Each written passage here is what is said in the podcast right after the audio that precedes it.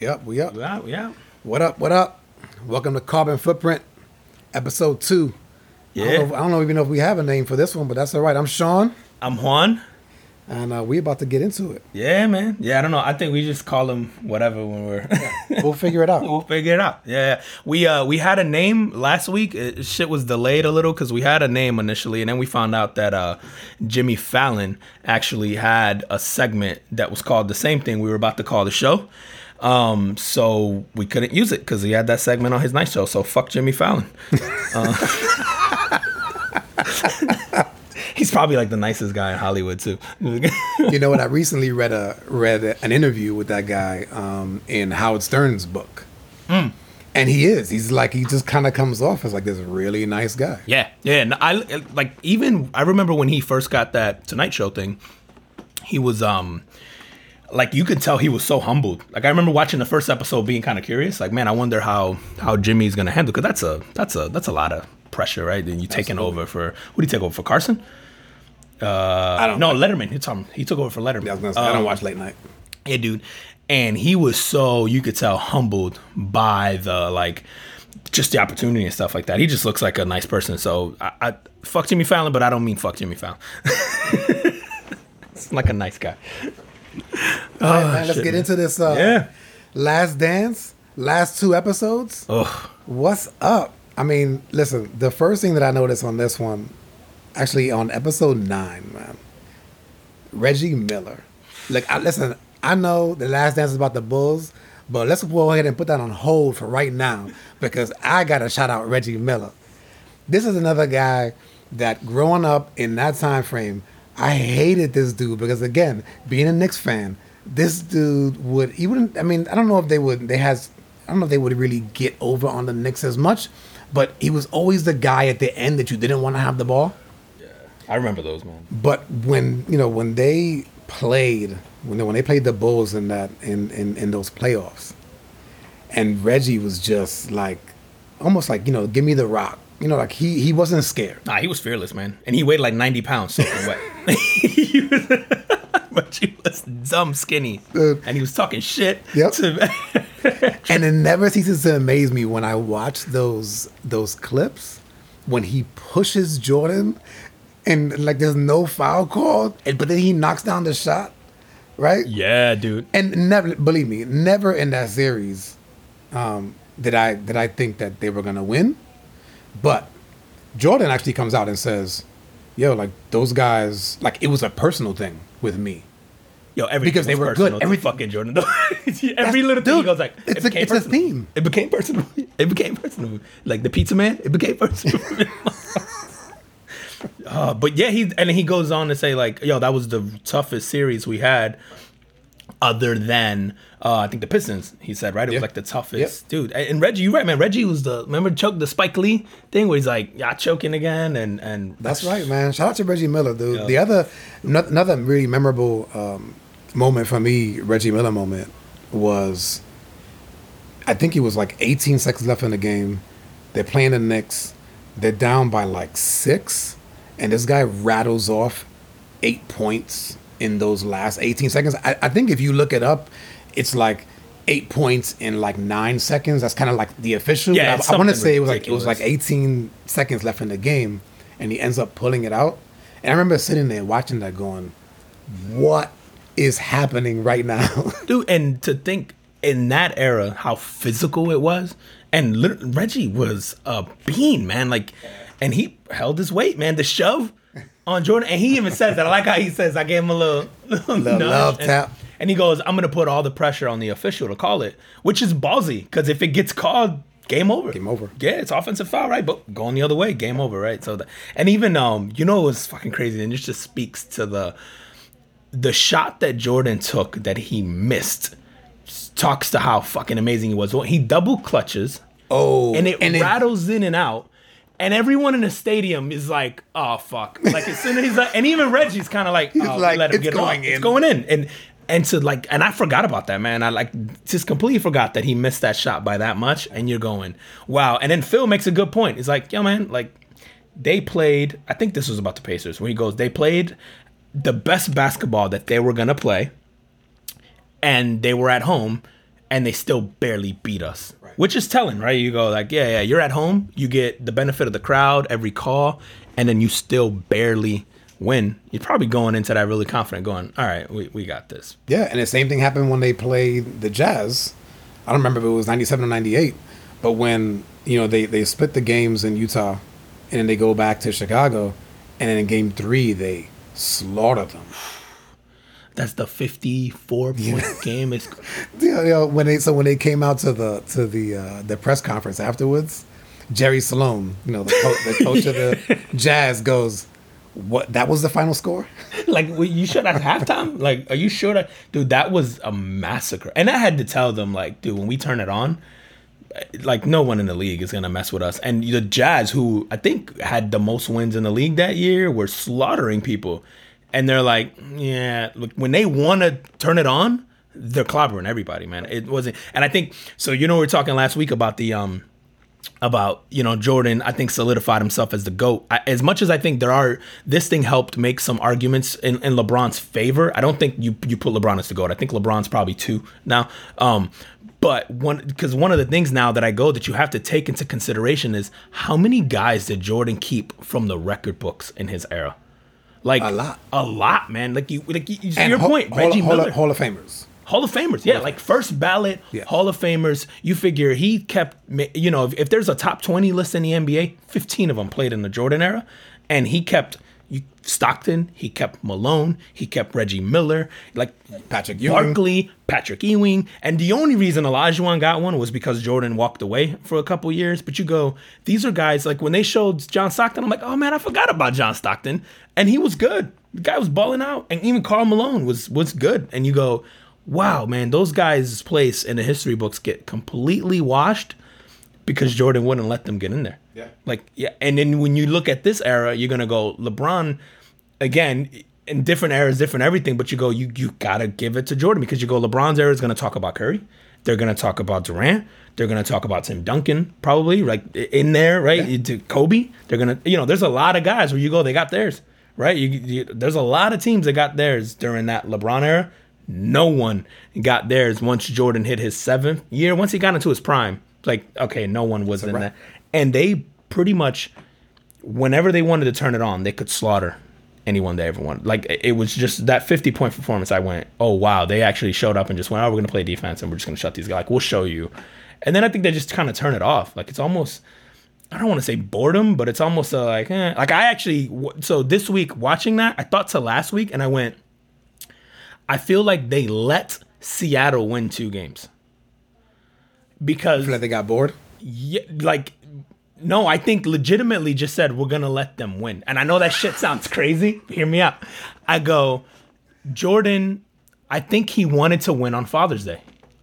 I think. I think that You think like subconsciously, Yeah. or, or you think like outright? He goes. I think "Nah, he goes, I'm I not want- to play as hard these games, right? If we win, we win. I think he goes, man, I don't play as hard in these games. And then Sunday, we can take it back and close it out. And he goes, oh, I'll do it there. I think he was that confident in his skill set, man. Like, I think there's nothing there. Like, I- think it also, like, when you look at the, when he goes, like, I have no problem with Gary, he could have talked shit about Gary Payton. Like, remember he laughs at the thing? I think in his mind, he's going, that's cute, man. I let you win.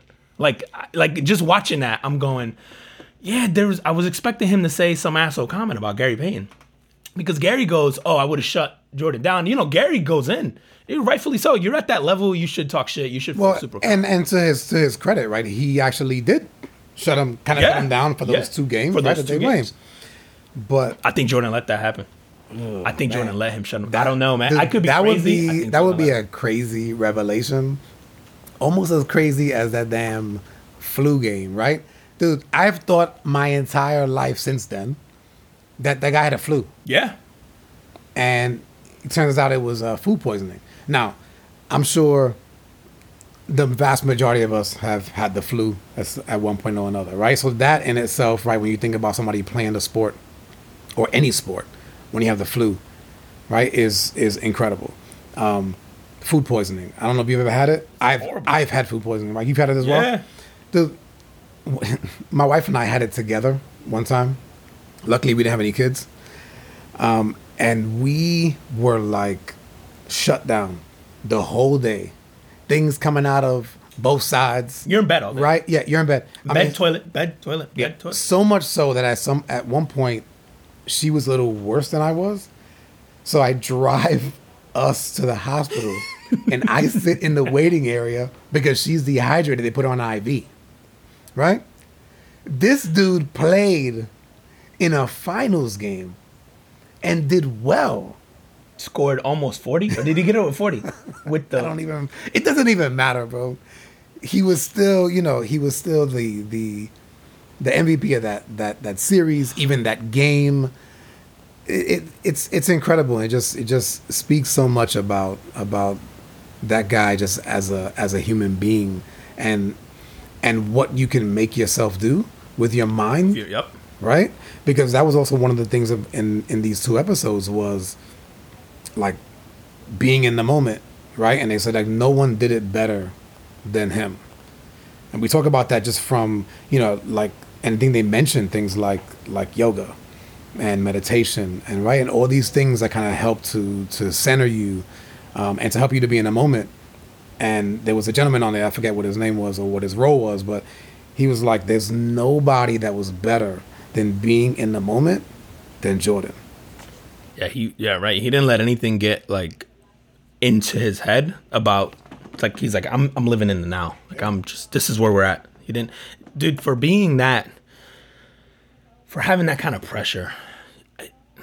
And you can see it obviously with some of the stuff I think since then where it got to him, right? Where you see the how emotional he gets about people liking him and all that. But I think to to have that kind of pressure and perform like that, man, I don't, I don't know that most people will ever understand what that's like, man. To be at to to be looked at as that, even his teammates, man, they're like nobody likes him, right? But they go, he guy's taking us to the promised land, so we're just gonna put up with him. Like he was bullied, and today, today, like he'd never get away with any of that i was shit, right? just gonna ask you that oh my god, right? no, so no, we have to go through we have to go we have to go into that yeah. what like does does that persona you know thrive in the NBA today or do you have guys like Kevin Durant and you know shout out to Kevin Durant no offense but like the guys who some of the guys that are sort of deemed as like maybe like crybabies or whatever um you know does he go nah don't want to play with that guy I think so, man. I think in today's game, right? I think guys will say, "Nah, I'm not playing with this guy." He's an. I think so. I'm trying to think of a player, man. Um, Chris Paul. Chris Paul, man, is a. And people go, he's an asshole, right? And you think about it, LeBron's never played with Chris Paul. Yeah. He's had opportunities, opportunities, to, to play with Chris Paul. He's never done it, right? Um, Wade had chances to play with Chris Paul. A couple, I think, you know, Chris Paul is an asshole, right? But then he doesn't have the accolades, so you don't let him get away with it. Where you go, and I think that's also the reason why LeBron didn't get to where he needed to get to. He's not an asshole. Like you go, LeBron. You look at the JR. Remember the JR shit where LeBron's looking at him like, "What the fuck are you doing?" Right? That doesn't happen to Jordan, right? Because you know at practice, it's not fun. Those guys look worn the fuck out even talking about it, right? When they go like, "What was it?" You know, you- you're part of the greatest team uh, ever assembled in assembled. sports, arguably, right? Like the there's only probably three teams in that conversation, right? The the Patriots under Belichick and Brady. Um, you know, maybe the the fucking Bill Russell, but I'm not even counting that. You know, when he wins 11 title, I don't know, man. It- there was Yeah, it's I mean, a different era, different time. you know when everybody was like five five Yeah, exactly. It's like giving Babe Ruth credit. I'm not giving Babe Ruth credit for shit, bro. Black people and Latinos didn't play, and you broke. fuck you. I'm not. Fuck you, Babe Ruth. I'm not giving you credit for shit, right? So like, you, when when you have you know minorities playing, and you have guys like Babe Ruth was like six feet tall. He's like my height, and he's towering over everyone. If you ever look at those team photos, like no, that's not. It's 1920s. Everybody's malnourished. The like I, I think to me you, you just can't I don't fuck I forgot what point I was gonna Listen, make about this it's, shit. it's, it's it's right after the Spanish flu. yeah. and guys are clearly still recovering from that shit from the photos you see of the Yankees from those there. Like it's just you I think those guys look they don't even look happy to be there. Like they're talking about that team and there isn't a like oh man, like, you know, we're, we're the greatest team was all time. It's like, ah, that was a fucking draining time. Like even Kerr, Kerr was the most enthusiastic, I think, telling his stories. Um, and I think because Kerr probably has seen what it's like, and I'd be really curious to see if Kerr ever writes a book. Um, because you figure Kerr did it with that Bulls team, he did it with the Spurs, and then he did it with Golden State, right? So he's been part of three er- three uh, I guess dynasties, each one that did it in a different way. And, Absolutely. and the Warriors are like today, you know, the the San Antonio was rigid, right? The very rigid, but you didn't have an asshole in San Antonio. I can't imagine Tim Duncan Or or David Robinson. no, no. David. In fact, David Robinson was the total opposite. He was. He didn't even like having Dennis Rodman there because you know because of the way Dennis was, and and and uh, David Robinson I think couldn't get past the the hair and everything else. Where Jordan was like, I don't give a shit what you do, man. You show up here, you give me twenty rebounds, which but. bro. wrestling, and then you show up and drop. I forgot about. You know, it's funny when they showed him there. I went. I remember that. Remember that? Yes. And I remember watching, going, don't that doesn't that guy have a game like tomorrow night? You know, it's like, like going like, and I'm like, and I saw him the night before. You know what? I remember watching that, thinking like, uh, and I didn't know all the shit about it, right? Because I think I was you know, maybe 11, 12 years old when it happened, but I remember watching, just going. Oh shit! I just saw that guy in the game last night, and he's there. You know, like it, it didn't really register. But then when you saw, like, hey man, Dennis was AWOL. He didn't show up to practice. He didn't do that. And then Phil again, man. Phil doesn't suspend him doesn't not let him play because I think uh, to Phil's credit again, man, is he understood that that's what that guy needs. So I'm gonna let him do that. If that, I mean, I'm gonna be pissed off about it, but at the end of the day, if he gets here and he shows up and he puts out the And numbers, he's battling. They, they have him on the, the the other team's star. Yep. Like, he's he's guarding Karl Malone. Yep. And he's grabbing, like he's schooling Malone and Ostertag, which I forgot was on that team, a big guy. And you go, he's like just crushing these guys on the boards. And you're going, and he was partying last night and wrestling and doing, and you're going, what do I tell that guy? Hey, I don't like how it looks when you go party. Like, what? I, yeah, man, I don't. I again, man, I go back to Phil and I think, wow, uh, you talk about setting a precedent as just a leader where you go, I don't care what you do outside of these walls, show up, show up. Like this is basketball, right? It wasn't like this rigid mentality. Even Chuck Daly, I think, uh, makes a really great comment about Rodman when one of the coaches is complaining about him, where he says, um, "You don't put a saddle on a Bronco or something like that, Oh, on a stallion or something." But he makes some some comment like that, and you go, "Yeah, that's exactly what he is. You just got to let him be, and you put up with the antics, man. And the antics were never, um, you know, he's breaking the law that we know of or doing anything else. You know, it's like uh, he's got to go party and have a drink. Like, fine, you know, I think that, but Yeah, no, no, absolutely, man. You just let you let him go. Um, when that when the when the piece came up about the wrestling, it was even funny because I was watching it with with my wife, and she's like, "I remember that." do every right. right, and and I'm thinking, we watching wrestling back then? I guess we were. Yeah, everybody, man. WCW Monday Night Nitro. Yeah. Remember, I remember those, man. I, loved that whole thing, man. Just to see that was crazy, man. But again, Jordan, I think even he recognizing like, uh, Rodman, go do what you got to do. Just give me what you got when you get here. And I think, you know, and I, I don't want to downplay Pippen, but remember that game six where Pippen played hurt. The back. And he, yeah, the back, which it's you know, you uh, backs are Again. debilitating, right? Yes, debilitating. absolutely. I still think, and Jordan won't say it out loud, but I still think there's a part of him that's like, this fucking guy is hurt again. You know, like remember the migraine and thing. And and again, I don't think he would say Scottie soft because I think it just showed. I- I will give him credit for trying to play through that. Um, but uh, you go, dude's not available, man. And Dennis is available. Dennis could have done a line and 16 shots of tequila, and Dennis is grabbing 20 boards. and I think there's something to be said for that, like the availability, where Jordan, I think, looked at Pippen and is like, dude, when you're healthy and you're on the floor, you know, again, probably, you know, top 10 greatest player of all time. But fuck, man, like, I don't want to go as far as to call him soft because, again, it takes backs are no, bad. de- definitely not. Definitely not. But you know, like when you Jordan never really sustained any major injuries. How? I have no idea. Right? Like I don't know what his what his training regimen was. Maybe it was maybe it was sick. Right? I mean, it, like like when he talked about, and this wasn't even these last two episodes, but when they did the the movie, Oh, the Space Jam. the Space Jam, and and when they had, he basically said, I, I need I need a basketball court, I need weight room, and and and the guys who were part of the NBA guys that were coming in there to play with him talked about like, yo, he got up really early to do the set, and then he worked out, and then he played basketball, and then he, you know, played golf or went out or whatever, and it's like we don't even know when he slept. Yeah, when did he sleep? Which, so I thought that was weird because I go, he had a fucking YMCA built, right? For him to work out in and play ball. And, you know, he even goes, Oh, I didn't have my, my body ready for basketball. I had this thing. And then Tim Grover, who's considered by many to be, you know, probably the best, uh, I, I don't even know what, what, what his title would be for those scenes, but trainer, because I think even Kobe worked with, with Tim Grover down the line. Uh, his book is on my list of reads. I think I'm going to read that next. I've heard great things about his book, but, um, for someone to be that focused uh, with his body, I found it really weird that it never talks about the drinking and the smoking.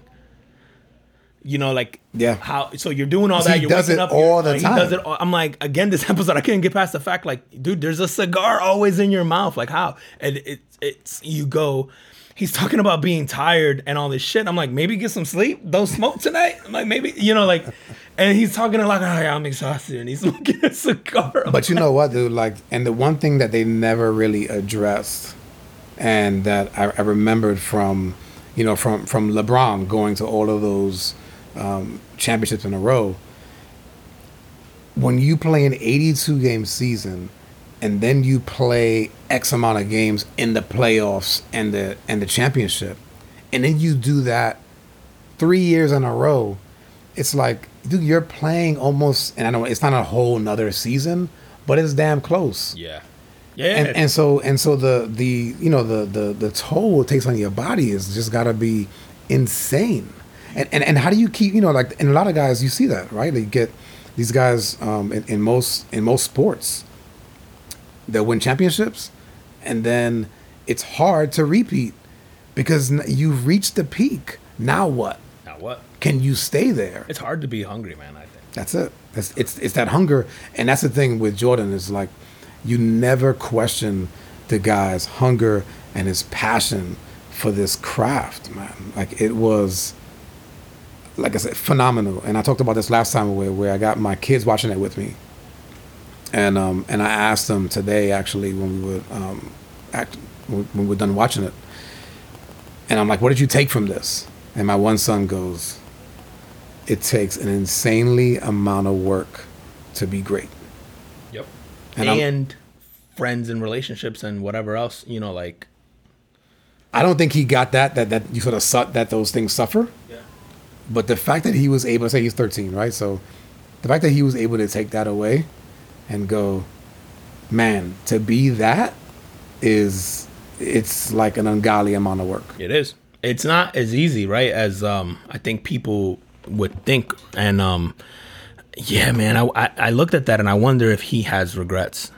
You know, much like does he look back and go, "Man, I would have given up a ring to have what maybe this relationship not severed or I don't know, maybe more of a personal life. But I think now he's got it's one of the directors. Um, I think I saw on ESPN last night where the director of it, which shout out to that guy. I can't I gotta look up his name, but greatest documentary I think a sports documentary ever made.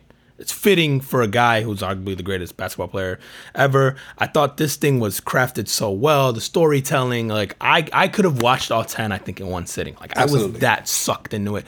Um, but he made a comment about about Jordan.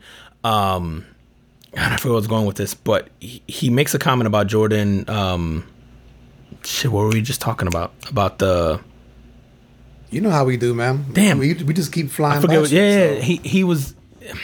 Man, he made a comment about like his his uh like some of the things that he said off air or that didn't make it into the documentary, but whether it was about like the relationships and stuff, man, and like what had transpired. I'll give. i it'll come back to Well, me. you know what? Yeah. In, in in keeping with that thought, I saw a quote today from um, Diana Taurasi, and and she says, Michael Jordan gave up gave up his life for basketball.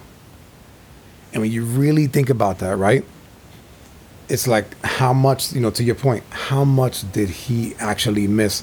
How many relationships, you know, were not made or were not nourished over that time, you know, in sacrifice for the game. yeah. And it's really was like that's all he wanted to do. He just wanted to be great at this at basketball. and and win championships and really to drive the other people around him towards that goal. And then like you said, because he did that, he probably didn't have great relationships. Like, remember with um, so I never knew about Steve Kerr's dad. Oh yeah, yeah. Right? I had heard. I didn't know the whole story, but I heard I- that his dad was killed. I'd never known that. Yeah. So what a, it's like, you know, really good relationship with his dad, very similar to Jordan. Um, guy goes off to college. His dad goes to Beirut. His dad even sort of has a dream, and I can't remember, but it was something with you know with with teaching and and and he's trying to get the the folks that are going to the school over there to sort of be like almost like worldly humanitarians and and to be empathetic of of of, of a worldview versus a United States view. Yeah, I think he wanted to like uh, fix the relationship. I think between uh, that region of the world and America, and you know, yeah, I think his dream was to kind of see that as, hey, we, we just there's a there's a lack of understanding here. We're not as far apart as you guys think, and I think his dream was to kind of like, I think, unite those two fronts because there's and to this day there's a big I think disconnect between right this part of the world and Absolutely. that part. And I remember I'm going, sorry. No, go Um, ahead, go. It was the director said that Jordan showed up to a lot of the interviews by himself. He didn't have security. He didn't have an entourage. He didn't have. Um. So uh, you know, I was thinking about that, and I'm going, could he? He couldn't Which- have done that. which interviews? 25 years. So you know the ones where they look like they're in his house. So there, it's not actually in his house. It's like in his in his neighborhood or not too far from his house. They rented houses to do these interviews in because he wouldn't. Oh, let them I. I didn't know that. Yeah, I didn't, I didn't know either. So I'm, I'm watching this, um, and I'm pretty sure I think it was on Scott Van Pelt show or something, um, last night where they were talking about kind of the, the series, and then had the director call in, and he's talking about, and actually there's a great, uh, uh, like a further. Uh, about the pizza thing, it, gets even further than that. But so he goes, um, yeah, I- I was shocked at a couple of times or, or two. I guess they interviewed him a few times. He said two or three of them. He showed up without an entourage. It was just him. He drove up in his car and pulled up to the house, and we did our thing.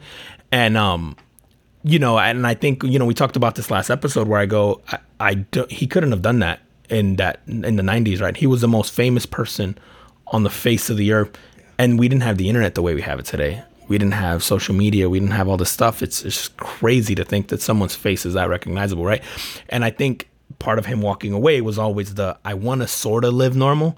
So when he said that, he's going, yeah, he drove himself, he did that, and I go, I think I think Jordan likes that. I think he's got to find a way to scratch that itch competitively, but I think that's that was his ultimate goal, right? And I think the the whole it kind of goes back to him being an asshole and putting in all that work and doing all that stuff. He's going, I- left that behind. I had to do that back then, and now I just want to be a guy. And I think as a guy, I think he clearly still struggles with scratching that because how do you scratch that at 57, right? The that competitive itch when you were that Gamble. elite. You gamble, yeah. I mean, you you, you get like I keep going back. Like, what do you what moves you if you're him? I, I but I think that honestly, man, I think that about a lot of guys, man. I think that about Elon Musk. I think that about Jeff Bezos. Like what what feels risky to you? You know, like what what moves you? What what do you get and you sweat about it and you're like, "Oh, this is and even Jordan, I go gambling unless he's never gambling enough that his livelihood is on the line, right? But I think it's still the rush of it It's a little rush. bit. Yeah, it's It has to be. it has to be, but um, yeah, yeah, yeah. I thought, and then the director was also talking about the pizza thing because I thought I'm like, man, Jordan's an asshole. He didn't share the pizza, and uh, he goes into he spit on the pizza when it got there because the guy. Oh no, I missed that. Yes. So, well, it wasn't on the documentary. Oh, okay, he talks okay. about it um, on ESPN. It's great. He goes, uh, well, yeah, the guys ate earlier that night, and, and I don't know what Jordan was doing. I don't know if he was at the gym or whatever, but he goes, uh, Jordan was late, and the guys ate without him. They ordered food and they ate without Jordan, and I guess they were on the outskirts of Salt Lake City. They weren't even in the city, so it's not like things were open. And he goes, so he tells the guys like, yo, man, I, give me pizza, give me anything, something to eat or whatever, and they make the calls. And when it gets there, he's like, nah, man, you guys ate without me. This shit's mine. No one's touching his pizza, and he spits on the pizza. Let me tell you, I've been to Utah probably around that time frame, maybe early 2000s. Uh, Like Salt Lake wow. City. Salt Lake City. Okay, yeah. See, I didn't go till Okay. a few years ago. Yeah. and this is way off topic here, right? But okay, but I gotta tell the story. So, so my wife and I, we're there.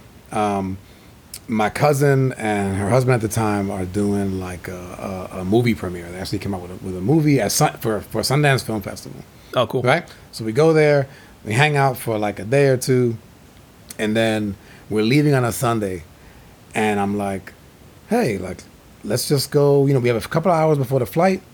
Let's go check out Salt Lake City, because I, I want to say it was in like, uh, is it is it Park Slope or Oh, Park City. I think Park that's City. where- yeah, yeah, I That's think the you're right. Yeah, That's yeah, it. yeah. That's it. I think you're right. I think Park City is where. So we go into it's a Sunday. We go into into uh, Salt Lake City, and we're driving. And I don't know if you ever seen that movie Children of the Corn, Yep. bro. I, no, no, no, no. You don't understand. We go, we drive in.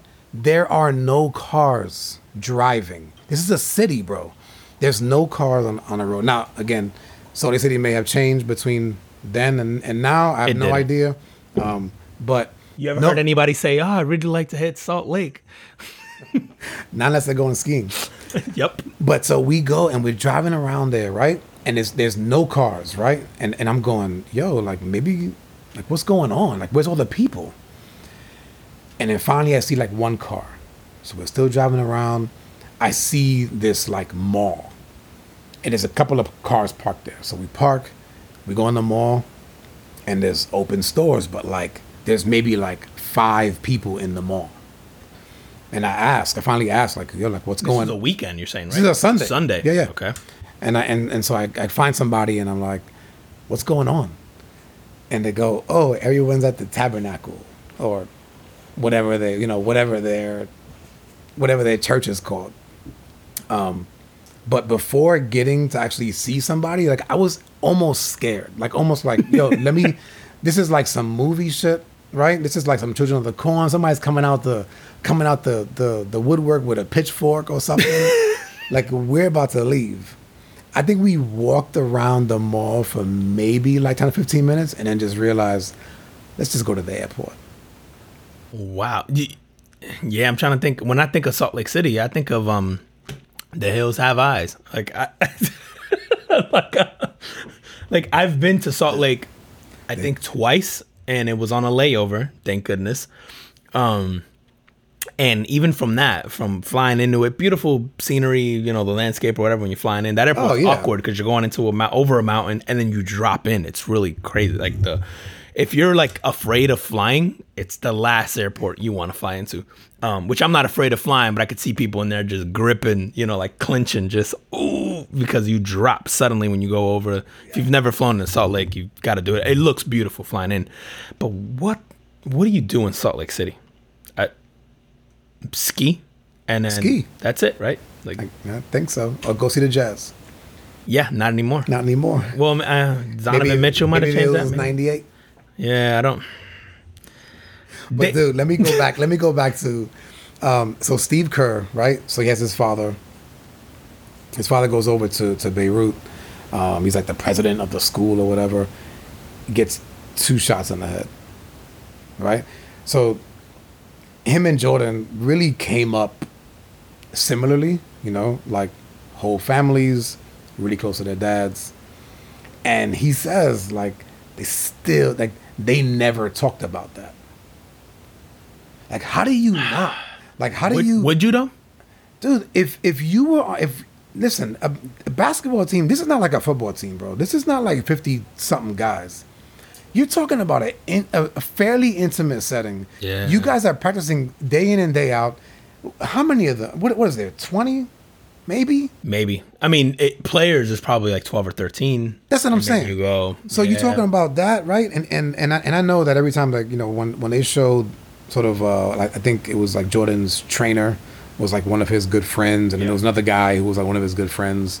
his best friend is also his assistant. That yeah, That it was yeah that Yeah. that one. So so you have so so you're on a team with arguably the greatest basketball player ever.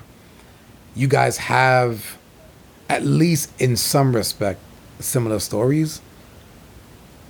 Like you don't talk about dude like that shit still hurts. Like how did you deal with that? Here, I don't. you know, I don't think Jordan would, man.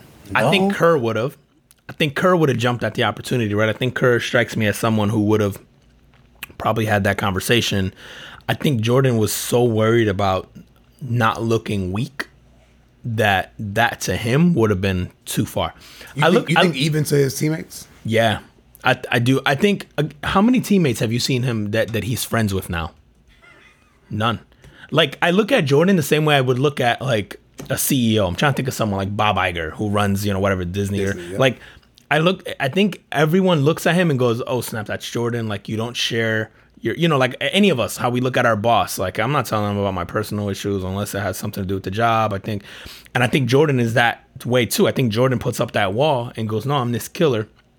which makes to me the food poisoning game now more impressive because he you see when he holds on to Scottie during that timeout and he's and I'm going he's, he's showing a moment on of weakness he's Yeah, leaning right. he's clearly beat up right? And you go oh there's zero chance he's faking that. Like because I think if Jordan could have gotten away with not holding on to Scottie and making it to the bench he would have done it. Because I think he's that concerned with looking like he doesn't want to look weak so I think that that even made it when I'm when I saw that scene, uh, you know, and, and that's infamous. You see it all the time with him grabbing Scottie. I think I had more of an appreciation this time because I went, he was really hurt because Jordan to me was so concerned about not looking weak that he would hold on to a teammate like that and, and had to get almost carried off the court.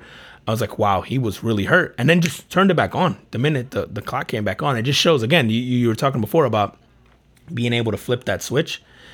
I don't know if it's adrenaline or what it is, but I, I remember just watching that and just being more impressed this time around. Obviously, hearing that it's food poisoning makes it more impressive, but then I think knowing what you know about Jordan, the way they framed him, and even though I would say, I will say that I felt like these two episodes they try to humanize him.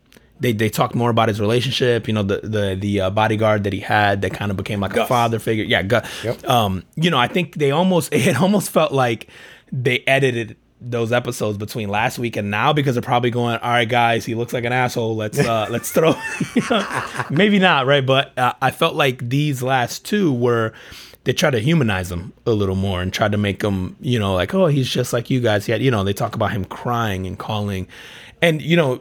Kudos to him because I didn't think he would let them use footage like that. I didn't think he'd let them talk about like, man, this guy called crying at two in the morning, talking about how much he misses his dad, which you understand, but I just can't picture Jordan doing it. Um, but I think you know, who oh, he called he called Gus. Gus, right? yeah. He called Gus. Yeah, that's right. Yeah. That's right. And I think the other thing that they talked about was him surrounding himself with those. If you looked at all those guys, he surrounded himself elderly, right? Or, or not, I shouldn't say elderly, but much older than no, older than him. Yeah. like uh, mentors. Almost. Yeah, mentors. And I think again, smart. He didn't surround himself with with hangers on that wanted him for his money or other kids or other peers, right? He and he says it. He goes, "I wanted people who had life experience, who could kind of guide me." And that just shows his brilliance. Again, I mean, we talked about his business brilliance last week, but I think again, this showed he's in this predicament where no one in the world will understand what it's like to be him. But then also going, he's in a predicament where everything he's experiencing is for the first time. And and he can't go to anyone and say, Hey, how do you handle this? Because no one can answer that. But he surrounds himself with a bunch of guys who have maybe some life experience and he can draw a little bit from here and he can draw a little bit from there. And and so I you know, I thought again that spoke to not just the maturity level, but I think how brilliant he was uh, as a person. He thought things through. I think that was by design for sure. You know, Yeah, he- and I think that with and and then and then one of those mentors, right? He really clings to, which is the which is Gus, Mm-hmm. as the father figure.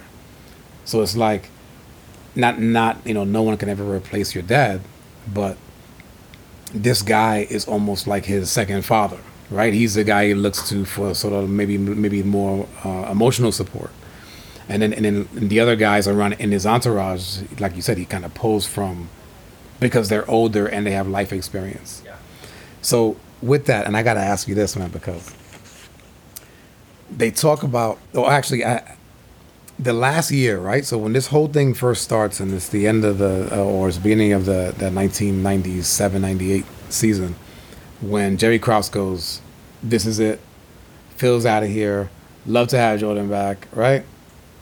Like, is he a genius? Or, like, is, is he, does that, does the fact that he announces that in the beginning, does that drive the team to excellence? Or does it, does it, you know, or, or were they going to do it anyway? I don't. That's a great question, man. Because I so when I look at it, right, being petty, um, I look at that and I go, I'm gonna find a way to stick it to you. And maybe their way of sticking it to you was we're gonna win a title, and then we're gonna walk off into the sunset, right? or I think you mail it in. And maybe you're so competitive that it just your ego doesn't let you mail it in, right? May, and maybe what you do is you go that route and you just go, we're going to show this guy that we're the greatest team ever assembled and we're to go ahead and win this title. And then he's to break us up and he's to look like an asshole. And I saw the, the owner, Reinsdorf, tried to, um, to keep. supposedly keep Phil and then keep Michael, but it almost sounded like he was trying to keep Michael and saying, hey, let's rebuild around Michael and get rid of the other guys. Um, I when I look back on that era, I'm obviously disappointed that I didn't get to see Michael. I think ride it through. Um, I, you know, like I go back and forth because I wanna, I wanna say, you want to go out on top, and he makes that that that comment when he was when he's with um, Ahmad Rashad in the uh, in the Rover. They're driving to a game or something. He goes, "I want to retire two years too soon," and I wonder if uh, you saw those those series started to get more competitive. Like the the the Pacer series, right, was a little more competitive. I, I don't think Utah was that much of a threat. I think, but I I wonder if he looked at that and went, man, we could have gotten pushed out here in the Eastern Conference Finals potentially by by Indy they're going to get it together, right? Because I think Indy was in that Eastern Conference Finals the next year against the Knicks. I'm pretty sure they were. And the Knicks, I think that's when uh, San Antonio beat the Knicks in the finals. I, I think it was that next 98, 99. They, yeah, yeah. pretty sure it was around there, but that or 99, 2000. But anyway, like, um, you know, I go back to, okay, you don't want to see him deteriorate. So, you know, they walked out on top and he just walks off into the sunset the other part of me, you know, Jordan makes a comment about no, you got to beat you got to beat the champ, right? Uh, it's a, the boxing thing, right? We always say it all the time, like no, you got to you got to knock the champ out. And and I would have loved to see that team get beat by somebody. I I think right. I, I think I would have liked to see them get beat because I think it, it, it removes the doubt of would he have won the seventh, right? Like he thinks so now, and of course you're gonna say that, but you go knowing how close that Indy series was and then that Indy team was there again, and now you got another year of, of the beatdown on your body. Who knows what version of Scottie you get? I don't think Scottie was leading the league in anything after that. Like Scottie was, Scottie pretty much was downhill after yeah, that. Yeah, like I don't. I mean, I remember him being good in Portland, but there's nothing memorable about that time. That that yeah, that you really, go, he's gonna win a title, right? Like yeah, so yeah, I don't because Krause, I think he rolled the dice much like he did most of his career. He rolled the dice on every decision. They all just happened to work up until you rolled the dice on this one. It didn't work. The Bulls been rebuilding ever since, right?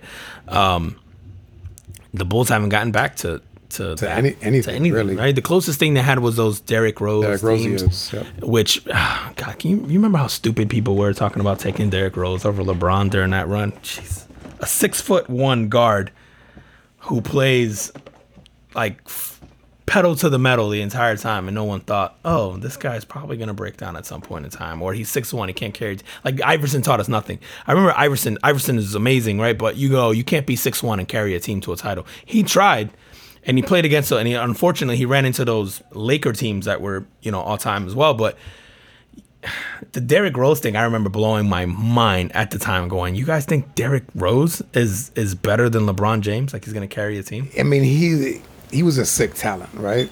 I mean, he really was. So going back to that last year, right? And we know Jordan was getting the the like the big contract, right? Where he's getting something like twenty five to thirty mil, something around there. I was thinking about it as I'm watching it, and I'm going, this guy was underpaid. Mike? Yes, absolutely. Okay. Think about just thinking about what because because they because what they what they go into and and David Stern says it best right? When he goes prior to this era we're in um what, what is it? Like 60 to 70 countries? And then afterwards they're in like 215 and don't quote me on that but 215 countries. Yeah was something crazy. Yeah, yeah. Something like right. that You're right? close. yeah yeah. And it's like the impact that he had on the game and the impact that he had just on the NBA in itself and how the NBA was able to expand because of that era is like and then you paid him 30 mil? Yeah that was great money at the time for a one year deal but how much was that guy worth to the NBA Oh, to TV contracts and to the E- owner of the Bulls as a franchise, right? Like how much were the Bulls worth? No, I'm that time? talking. I'm talking. I mean, obviously the Bulls are the ones paying them, and they're the ones taking the, the the salary hit, and I and I get that. But from an NBA standpoint, like how much does the NBA owe to that guy? Oh, And and and this is always, you know, money's always a funny thing, man, because people are funny about money, right? They look at athletes and they say, "Oh, they make millions of dollars, they play a game, blah blah blah."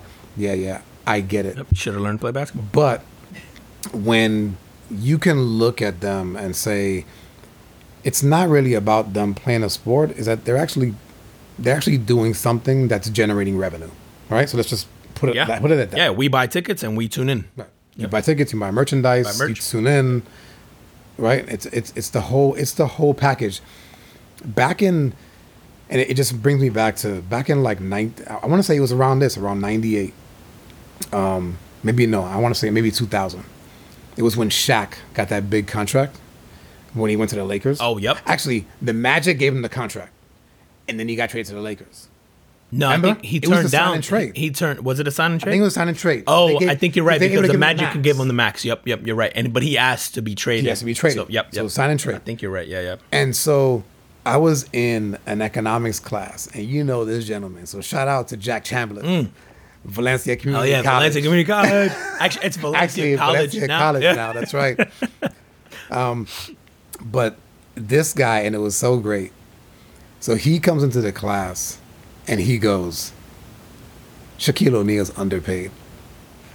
Right, and the class erupts. Of course, Right? Again, it goes to the to the financial envy and the stuff we talked about last week, where people are just yeah. the class erupts and he puts basically he just puts together a quick argument of how of why Shaquille O'Neal with this max contract that at the at the time is unprecedented, unheard of. Right? No one's making more than him at that time. Like he was the dude. No, no, he got a fat. He I got a crazy- yeah, it, yeah, it it was, was a crazy crazy. contract, but also it came at the heels of this Jordan team, right? It came It was after. Yeah, it was, I think I want to say it was like 2000. Maybe maybe even no, 01. I think oh it was ninety eight ish, man. No, I'll tell, I'll tell you why it's not 98 because I came out of the Marine Corps 98 and I didn't start college until like two years later. So it, was, it had to be at least 2000. because I felt like sh- Maybe the Shaq contract- left Orlando. Yeah, maybe the contract was before, contract but was he before talked that. about it then because Shaq left Orlando in the nineties for sure. That's fair. That's fair. It could, it could definitely it could definitely happen in the late 90s. because it was that 97 98 team they beat him no no maybe 96 97 so i think Shaq left 97 98 he had uh i want to say Del Harris as the coach in la for like two years before phil Oh, before Phil. before and phil takes the year off and then goes And then goes, yeah. 99 2000 i think phil goes to la and Shaq and kobe are already together Not, yeah yeah but yeah But- go ahead Zar. No, no, no. But but that like going back to Jordan and his his worth. Forget about to the Bulls. To the NBA is like it's crazy. The impact that he has to the NBA, the impact the the global impact. Like how much was that guy actually worth? For sure. For sure. No, I agree. I think he changed a, a league, a company, the economics of it. I think we we talked a little last week about even from a player standpoint. Um, I think that team changed the the control players had, right? Because they didn't have any, and then I think now players have all the control. Um, but I think the economics of it, the yeah, the, they def Jordan definitely I think set that and it took off because the NBA wasn't the NBA that it is today when Jordan got in. The the endorsements weren't there. Like everyone had a sneaker deal with Converse or whatever it was, but it wasn't like high end dollars. They were making like a million or two per year, and and you know I'm gonna say Oni, but again based relative to the money that they're worth to the league, that was nothing. Right. Right as a percentage i think i do remember taking that that i also took a, a class with jack chambliss at, at valencia and i remember him using like a percentage of uh whatever an average worker was let's say it was a construction worker but i remember him taking and saying hey they represent x percent of the expense of whatever it was and he did that for Shaq or or, or i think at, actually when i took it he did it for alex rodriguez Oh, And- that was a big one. At the and that was a big one at the time and this was like mid 2000s and he um he said uh yeah, Alex Rodriguez was underpaid, right? And then people were like, "Are you nuts?" And but then he showed like what you know, obviously from a revenue perspective, and then I think uh, when he talked about what Alex is worth to the Yankees in terms of revenue, uh, and then he basically showed like, hey, as a percentage of revenue, Alex is underpaid. And and again, people are gonna say you're crazy. They make all this money, you know. But uh, if your employer is making X and you get, you know, you know, uh, let's say I don't know, Alex got a three hundred million dollar deal, but if that deal to the Yankees was worth five to eight billion dollars, probably more, you go because for whatever reason, baseball contracts are billions. Like the TV rights are like billions. Who the fuck watches baseball? In 2020 is beyond me. Like honestly, even during this thing, when they talked about watching or playing games without fans, who the fuck would notice in Tampa that there's no fans in the stadium if they had to play without fans? Kid, no It's, one. it's normal. It's normal. No one would know. They'd be like, "Oh, guys, fans aren't allowed here." They'd be like, "Oh shit, we thought it was just a typical Friday night in Tampa." Like, dude. So one of the things I really wanted to get into, man, was the um. So the infamous Game Six, right? The the last game of of MJ in a Bulls uniform. Um, that forty something seconds of just uh, Leonardo DiCaprio had the best description of it, which was poetic. And you almost go, you have to end your career on that because it was. It was beautiful to watch, and I, and watching it just gave me like all kinds of emotions because I remember watching it as a kid, just like uh, it, just again, it. I think sports has a way of bringing out um, emotions in people. I think that's you know part of this lockdown too has been like the lack of sports. It's one of the things that unites people, no matter what where you're from or what you think. I think if you root for the same team, there's something about sports, right? Um, so I- you know, I got real emotional kind of watching it. And listen, full disclosure, I teared up a few times watching these ten episodes, man. Like just just not even on a sad thing, just just feeling the how there's something I think to me about seeing people succeed at a certain level and seeing people get emotional about stuff that kind of moves me. But um, I think Jordan's physical greatness is something that's always looked at. His the the mindset, the his basketball IQ to me was something that I didn't appreciate until I rewatched that game six and that segment, and then even I went back a year. I, I, okay, so let me talk. Let me, um, I guess, bring context to what I'm talking about. The the year before, they're playing the Utah Jazz in the finals, and he talks about Bryon Russell playing uh, defense on his toes. And he goes, I know if I give him the shake, his momentum takes him that way, which makes sense. And you go, and he goes, and I know he can't stop because it's physically impossible, right? So he goes, so I know he plays on his toes, so I give him a little shake. Bryon Russell bites and he hits a shot, wins that game. And this was in the finals the year before. Fast forward to the game six. And so he goes up, he hits that layup, right? Blows past Bryon Russell, hits that layup off the top of the glass, uh, brings it to within one. And then that's when the next sequence he gets the steal off of Karl Malone. When he comes back up, which you know, I love that Bob Costas goes, listen, it wasn't a shove. It's it's the equivalent of a maître d' taking you to your seat, which I thought thank you. You know, Bob Costas was there, can see it. Someone who I respect, I think, who's seen it all, right? Seen thousands of games, has called them. Um, but I think what you saw there was Jordan, uh, again, knowing Bryon Russell plays on his toes. Um, the last series, I blew past him. And, and I got to the rim pretty easily, right? The shot was difficult because he had to hit it a little higher because there was guys meeting him at the rim who helped out Russell but I think all that, and even when he when he's narrating it, he's going, "Yeah, I'm, I'm dribbling up. I'm thinking about, um, thinking about, do, do I go to the rim? Do I take a shot? Do I do this?" And then he takes the two steps when he he just goes, and Bryon Russell commits. He plays defense on his toes, and he goes, "Oh shit, Jordan!" Last series, and as a player, if you don't think that these guys are thinking that, they're absolutely thinking that, right? And if you don't think Jordan goes, "I set this up last play because I blew past him," so now I'm gonna go and I'm gonna blow two steps, and then immediately crosses over, and Bryon Russell's momentum is already taking him in that direction, and he can't stop regardless of where that hand was, and Jordan gives him a kind of a little nudge. I think it's more of a hey, you're passing by me, right? Um, and then pulls up and hits. To me, the most memorable shot in the history of sports and anything was that shot. Just him holding it. You see the look on everybody's face, right? And and and all these people in Utah who have nothing else to look forward to, right? And they're looking at Jordan, he's holding up his shot. And before the ball even goes in, you can just see the despair on these people's face, right?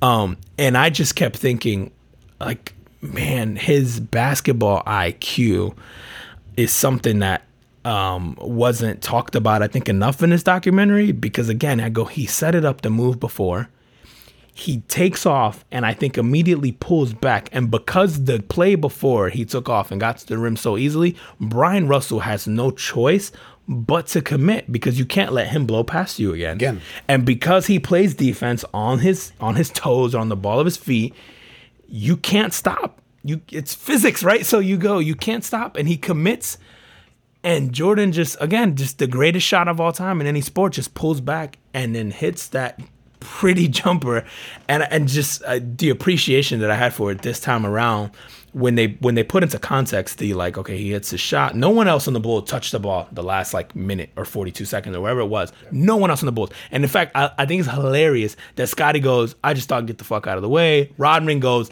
zero chance he passes the ball. No one is getting this but MJ like no one. And everyone in the building I think knew. Like no one. And then Bryon Russell who listen okay player, but the fact that Bryon Russell still holds the like he shoved off me is whatever. Like, listen, he got you with the same move almost the last year with the same kind of pump and then pulls the shot up. Now, the difference this time was the play before where he drives to the basket. So this time he faked the drive to the basket, pulls back, and Bryon Russell takes off. And I just, I couldn't, I, I love that move. And I remember as a kid watching it and just screaming. And I had like a little 13 inch color TV in my room. And it's like Sunday night. And I'm not supposed to even be up watching this. And I remember just screaming, like, oh my God. Like, and it just brought me back to that. And I just had such an appreciation for the craft that was like, you're Jordan, you're dribbling up, you're like, what am I going to do? And and I think 100%, and I wish they would have talked about it, that he goes, last time up the floor, I blew past him. He's going to think the same. I'm just going to go ahead and take off. And he just floors it and pulls back. And I think, I, I think that was planned. I think it was by design. I think he set it up to play before. And just such a brilliant, brilliant move, man. That uh, again, I think to me, and I'm like, I got to get a picture of that shot and framed and put it up somewhere, probably in the studio here. But like, it it just the greatest shot ever taken, I think, in any sport to win anything was that. Um, it was it was and, and it was a phenomenal phenomenal move. And and you know I'm I'm watching these episodes with a different appreciation because back then I got I gotta say man I was a Jordan hater right? From being from being a Knicks fan every other Knicks fan. to being yeah to being uh, I mean I was a Magic fan for a while after I moved down here right?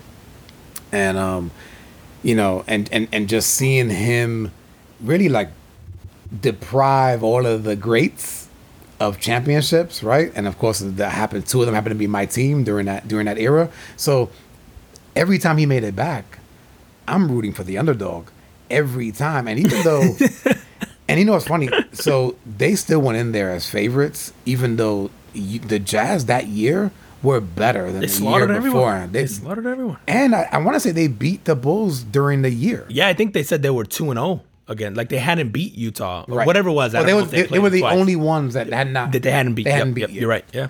Um. So so here I am. You know, and and when he makes that shot, I'm like, damn, again. Yeah. You know, but but but going back, but but looking at it now, is, you know, it's a it's a new it's a new appreciation. I mean, and and and you know, I can after the guy retired and everything, and I can always look back and go, "Damn, I hated him, man, but he was great." And then now watching this special, it's like, man, you know, I wish I would have just kind of had that same mindset of just like, hey, I'm watching somebody great now, and just enjoy the fact that you're watching somebody great, which is what I do now, right? Like, I yes, I'm I'm still a Magic fan, right? But I'm not a fanatic. I, I but I love to watch great players because I don't want that to happen to me again. I do it in football too, where I'm a Bears fan, but damn if I don't like watching Aaron Rodgers play. Yep. Like I don't yeah, like and that's I, sacrilegious for yes, fan, absolutely, yeah. man. And I hate the Packers, right? But but man, to to this guy is a phenomenal quarterback Right. So so so so now, like as I'm as, as I'm older now, and I'm and I'm watching these games now, I tend to I tend to watch players. I still have my teams, but I like watching greatness. I like watching great players do great things and rise to to, to moments. Yep.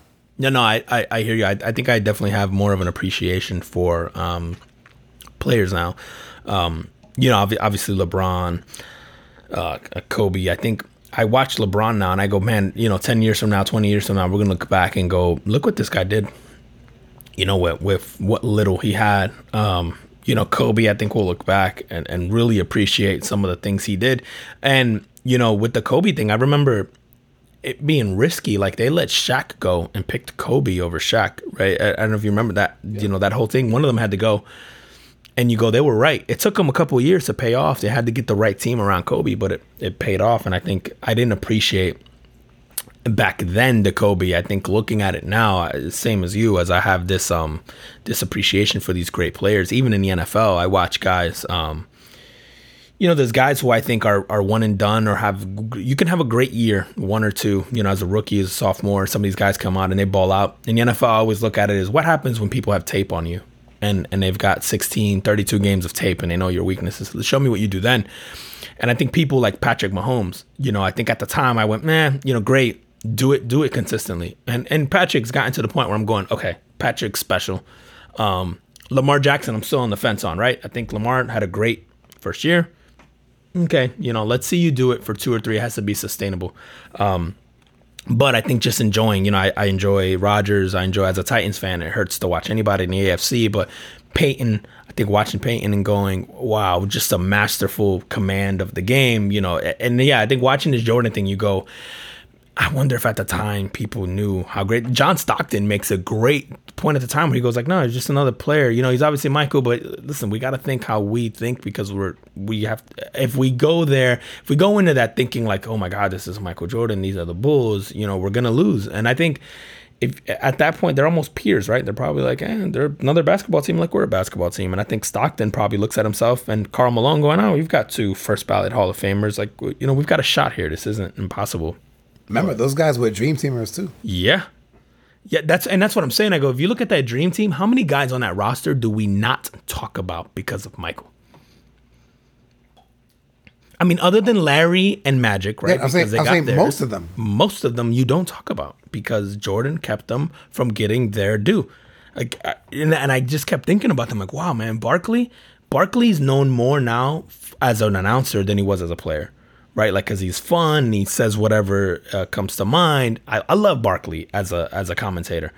I think people recognize Barkley more from that than they do as a player. I, even to this, when I saw highlights of Barkley playing, I'm like, man, I forgot how good he was. And you go, and Reggie, you know, you talk about those games of Reggie, the, the, the, push off, how he tortured. And growing up in Jersey, you get a lot of Knicks games, right? So I watched a lot of Knicks games. Um, I was a Nets fan growing up, you know, still a Nets fan, but Reggie was when he came to town, you were just like, oh, Reggie, you know, and we don't talk about Reggie Miller anymore, man. And, and and that's because of MJ, right? Like you're not gonna look back and from 2005 to 2025 and go, yep, that was so and so's era, or even 2005 to 2015, yep, that was Jordan's era. You're gonna go, ah, oh, there's a little bit of LeBron, there's a little bit of Duncan, there's a little bit of Kobe, That's a. We're gonna look back on Jordan's era, the 90s, and go, Jordan. Jordan, and he kept everyone from the record book. Everyone, like all time greats, all time greats kept them from the record book. Well, even and, and even you know earlier we talked about the the Rockets winning their two, and it was like it's it's almost forgotten. I do Be, because of that. that. Because of that, what the hell? And, and I forgot what the hell they called it. It's like the the, the repeat, three peat. Yep. And I, the and repeat, I, three peat. Yep. Like, oh man, what a great name, right? But that, yeah, that that that will forever own the 90s. Do you think it's hypothetical, right? But do you think you know a lot of people go they would have won eight in a row? Do you think that would have happened? Could they have? Absolutely. Would they have? Again, and I think I go back to the wear and tear on your body when you're playing the 82 game season plus the playoffs and the finals. And when and you do that every year, and then right, and then you throw in a couple of Olympics in there, you know, that's it's it, it becomes it becomes a mental game at that point, right? It's it's not it's not only physical wear and tear on your body, it's also a mental game, and it's just it's it's difficult. Could you know, MJ the could he have the mindset to do it? Absolutely. Could he bring everybody else along for that ride? I don't know.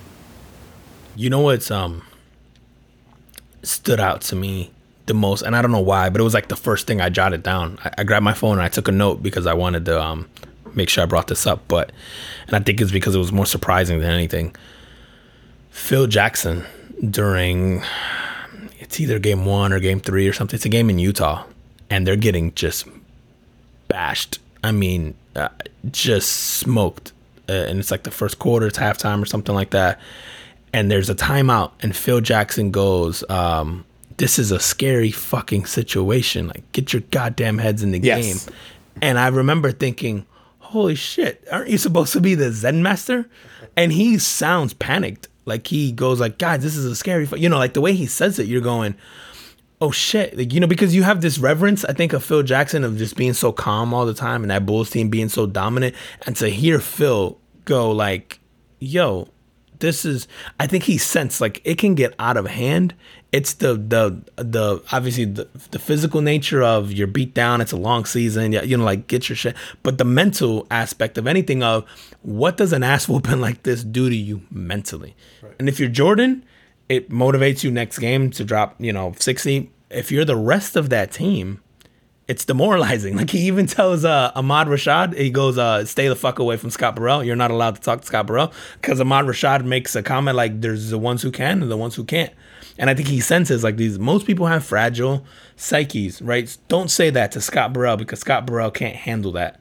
Um, and I just thought it was to me hearing Phil Jackson, someone who I have so much respect for, and I think most people have respect for, thinking of he's always keeps his cool, saying something like that just shows. I think he understood the moment.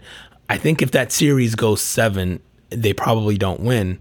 Um, I think the mind games of what does it again, and they did lose. They got blown out. I think in that game, maybe it came down to a last shot or something. But I think he understood the mind games of what a loss like that could do to you. Um, because for him to say this is a scary fucking situation, you know, when you're up 2-0 or whatever it was at the time. Um, Yeah, I don't recall which. I don't recall which game. yeah, I can't remember what the game was, but I just remember him saying that and me going, "Oh wow." Like Phil Jackson just said, you know, this is a scary situation. Someone who's always so calm. So, you know, you talk about the the the um the meditation where he does the thing with the letters and, you know, again, just ahead of his time, I think in sports because sports was such a alpha thing and we're men and we keep our feelings buttoned in blah, Right. blah, right and for him in 98 to go like we're gonna write our feelings down and mj writes a poem which i would i would pay like a ridiculous amount of money to to know what jordan's poem said but i think it spoke to how um you know i think him being on the tail end and probably spitting his thoughts on a piece of paper of like this is what this meant to be i i, I I would have loved to hear something like that i'm kind of glad they didn't because it keeps the mystique around it but just knowing that something like that happened to me Yeah, was because it's really probably bad. yeah. It's like, y'all suck. I'm tired of carrying you. Yeah. Shout out to Steve Kerr for hitting one shot. And so, you know, But no, no, very, very true about you know, like I said, that's why they call him the Zen master, right? Kind of kept things, kind of kept things in in in control. It actually reminds me of um, not him being chaotic, but the Zen. There's a there's an old story of of Joe Montana, like Super Bowl. I believe they were playing against the Bengals. They're down. It's the last drive, and the the team gets into the huddle, and um, yeah, obviously the time's running, you know, clock's running down, right? So this is the, this, this is it. It's either do or die. And he goes, "Hey guys, look, it's John Candy in the stands." and so everybody looks over, and it's like, "Oh shit, yeah." And then he's like, and then he just calls the play, and then but everybody, the, the, the guys in the, in the huddle are just like, like we're good. Like the our, our leader, like he, he got it. he's watching people in the stands. It's Yeah, like calm. he's got it. there's and we talk about that all the time of um there's such a difference between people who are James Harden is can put up 50, can score at will almost whenever he wants to, except when it matters. Right? Like there's there's a difference between there's that it thing. There's it's the Derek Jeter thing, right? Derek Jeter not not gonna hit a uh, he's not gonna hit 50 home runs a season. He's not gonna be the you know like the most productive guy, but when it mattered, Derek came through. If you needed a, a, hit to right field to bring in a runner from second, Derek was to get it. If you needed a home run at the right time, Derek, for whatever reason, was going to get it. It's there's there's something that separates it, it, from a DNA or just a, a, a, mindset perspective. These guys who deliver when it matters. I remember A Rod. You remember when before the Yankees won that 2009 World Series, A Rod was bashing balls left and right because he was juiced to the max, but he couldn't deliver, right? Like the one thing to me steroids doesn't do is you can't it doesn't do anything about your mindset. It doesn't do anything about your nerves. I don't care how strong you are. I don't care how fast your reflexes are. I don't care about the ball. When there are 40,000 fans snapping pictures, it's the bottom of the ninth, game six of a World Series. This hit wins it for you. I don't care how juiced up you are nothing helps you in that situation man that's that's dna that's that's maybe being there and learning from it and, and grit or whatever it is but there's something that that happens there that separates everyone you know you remember tiger when tiger had that crazy run and people would just go his presence scared people and, and and it's the mental part of the game. Like these guys, you, you, know, we we talked a little bit about it last episode, where to get to that level, you have to be so good. So then what separates you? And it's that, that the mental, the mental part separates you from everyone else of we're all equally as good from a talent perspective, maybe, right? Like we can all, you know, you figure Steve Kerr was sitting shooting in a gym and he threw up 100 shots, he'd probably hit 90 of them, right? But at Steve Kerr, if you had to give him the ball with three seconds left, you know, obviously he hits that game winner there, but like how many times does Steve Kerr deliver on that? And how many times does MJ deliver on that? Like there's a difference between that. Um, that I think separates the the good, which everyone in professional sports is good, to the you know the greats, and then the legendary, where you will go, give me the ball, um, and that was MJ. Give me the ball. That's it.